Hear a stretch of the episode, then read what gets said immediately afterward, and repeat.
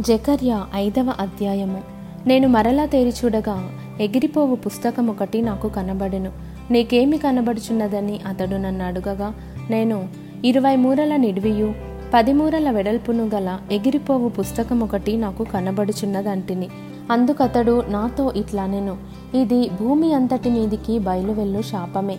దానికి ఒక ప్రక్కను వ్రాసియున్న దానిని బట్టి దొంగిలు వారందరూ కొట్టివేయబడుదురు. రెండవ ప్రక్కను వ్రాసిన దానిని బట్టి ఆ ప్రమాణికులందరూ కొట్టివేయబడుదురు.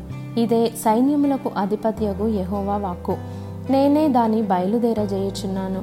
అది దొంగల ఇండ్లలోనూ నా నామమును బట్టి అబద్ధ ప్రమాణము చేయు వారి ఇండ్లలోనూ ప్రవేశించి వారి ఇండ్లలో ఉండి వాటిని వాటి దూలములను రాళ్ళను నాశనము చేయును. అప్పుడు నాతో మాట్లాడుచున్న దూత బయలు వెళ్ళి నీవు నిదానించి చూచి యువతలకు వచ్చినదేమిటో కనిపెట్టుమని నాతో చెప్పగా ఇదేమిటి అని నేను అడిగి తిని అందుకతడు ఇది కొల ఇది బయలువెళ్ళు తూము అనెను మరియు లోకమంతటను జనులు ఈలాగున కనబడుతురని చెప్పెను.